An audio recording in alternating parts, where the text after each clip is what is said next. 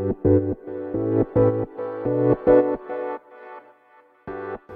ようございます。なつきです。今日のテーマはあなたは罪な人ですか？っていうことについてお話していきます。これは私が所属しているあるコミュニティのね、えっと、主催されている鈴木美穂さんっていう方がいらっしゃるんですけれどもその方が以前にそのコミュニティ内でお話しされていた内容で私がね非常に感動し印象に残っている内容をねお話していこうと思います。これはあの斉藤ひとりさんっていう方のね本の一部を引用してお話しされていたことなんだけど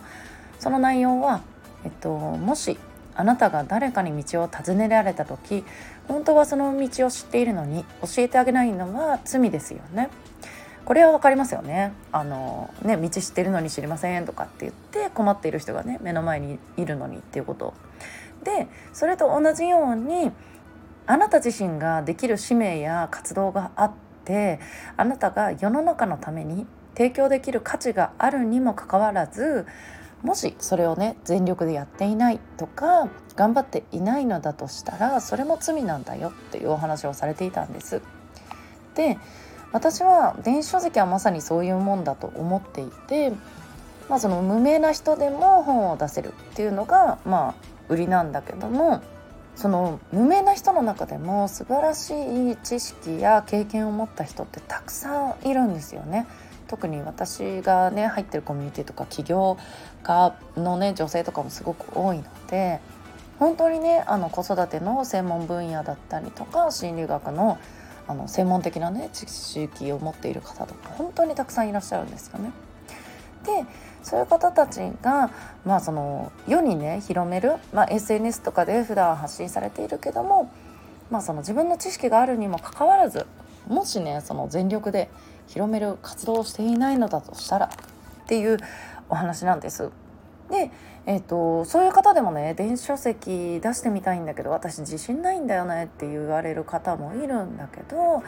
私はねもっとその自分に自信を持つっていうよりかは自分の商品や知識に自信を持ってそれを広めることが誰かの救いになると本気で思ってるんですね。だからその自分のビジネスが売れるのかとか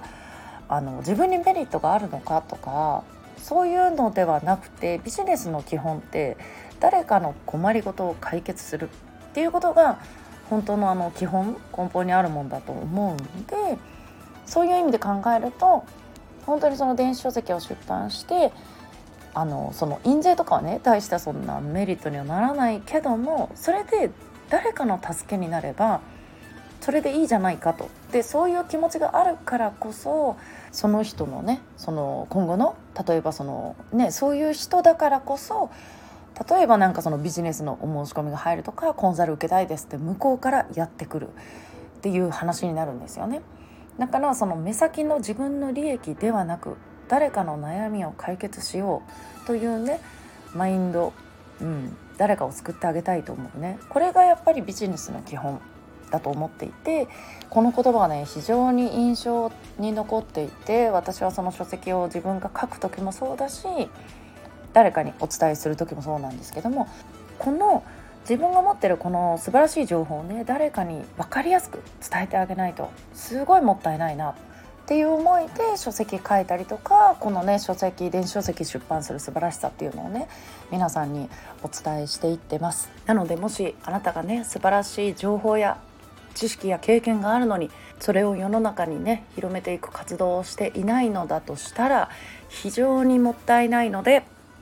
どんどん広めていってね世の中の困っている人たちを救っていってあげましょう。ということで皆さん今日も素敵な一日をお過ごしください。またお会いしましょう。